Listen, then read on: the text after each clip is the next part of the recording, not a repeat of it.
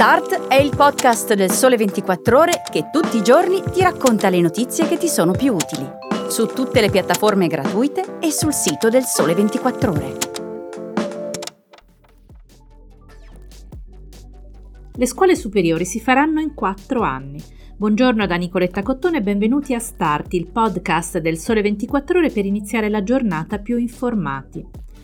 Una novità per gli studenti arriva dall'ampliamento del Piano Nazionale di Innovazione che avvia la sperimentazione di percorsi quadriennali di istruzione secondaria di secondo grado, allineandoli agli obiettivi del PNNR.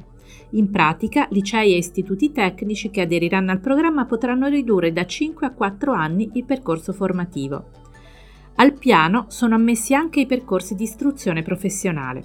Potranno aderire scuole statali e paritarie a partire dall'anno scolastico 2022-2023 per i licei e i tecnici e dall'anno successivo per gli istituti professionali. Potrà interessare una sola classe prima di un solo indirizzo di studi già attivato per ogni istituzione scolastica coinvolta.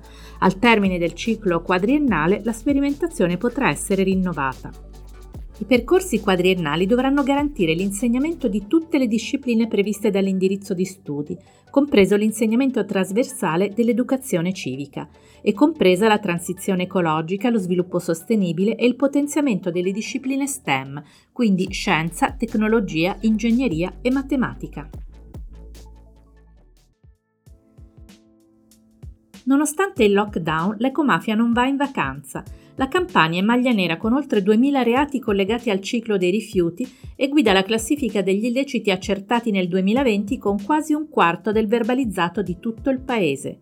Il triste primato emerge dal report annuale di Legambiente Ecomafia 2021, le storie e i numeri della criminalità ambientale in Italia. In un mondo in cui si parla di rispetto dell'ambiente e di green economy, continuano imperterrite le attività criminali nel trattamento dei rifiuti. Il trattamento illegale trova coperture con la costituzione di società che rappresentano le articolazioni economiche su cui poggiano le mafie, facendo investimenti che sono veicolo di gestione dei traffici illeciti. Nel 2020 sono stati ben 5.457 i reati accertati di illegalità ambientale, a ritmo di 15 reati al giorno, anche se in leggero calo rispetto al 2019. Aumentano invece le persone denunciate, ben 654, il 15,5% in più rispetto all'anno precedente. Raddoppiano gli arresti, aumentano i sequestri. Nonostante il lockdown e l'arresto di tante attività, ha osservato il procuratore antimafia Federico Cafiero De Rao, c'è stato un ulteriore sviluppo delle violazioni del testo unico ambientale. E ancora una volta, anche nella consumazione di questo tipo di reati, emerge con chiarezza il primato delle quattro regioni in cui sono più radicate le mafie: Sicilia, Campania, Calabria e Puglia.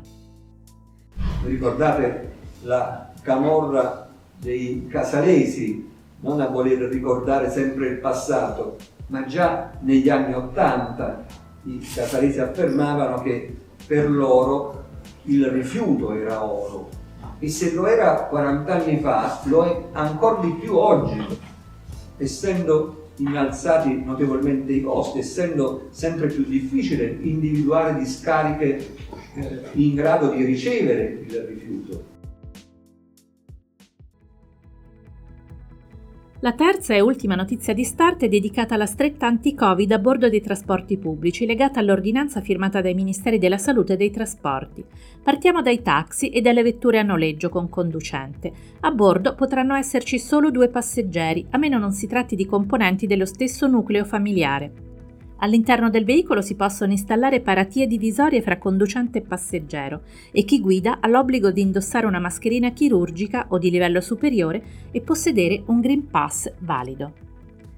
Nei grandi hub ferroviari da Milano Centrale a Roma Termini a Firenze Santa Maria Novella ci sarà il controllo del Green Pass prima di salire a bordo e in caso di passeggeri con sintomi riconducibili al Covid, le autorità sanitarie e la polizia ferroviaria potranno decidere di fermare il treno e il convoglio dovrà essere sanificato prima di tornare operativo. Novità anche a bordo di bus e tram, dove è previsto il riavvio graduale della vendita dei biglietti e del controllo a bordo. I passeggeri potranno usare anche la porta anteriore, ma il conducente sarà protetto da un separatore. E i mezzi dovranno essere sanificati almeno una volta al giorno.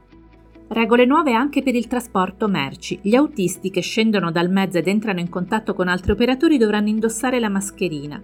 Le attività di carico e scarico delle merci dovranno avvenire evitando contatti diretti fra operatori e autisti. Viene anche raccomandato l'utilizzo di modalità di pagamento online. Nei trasporti marittimi è necessario evitare quanto più possibile i contatti fra il personale di terra e di bordo e comunque è raccomandata la distanza di almeno un metro. Per il personale passeggeri è previsto l'obbligo di indossare la mascherina. Questa era l'ultima notizia di Start, grazie per l'attenzione e appuntamento a domani con una nuova puntata. Buona giornata a tutti!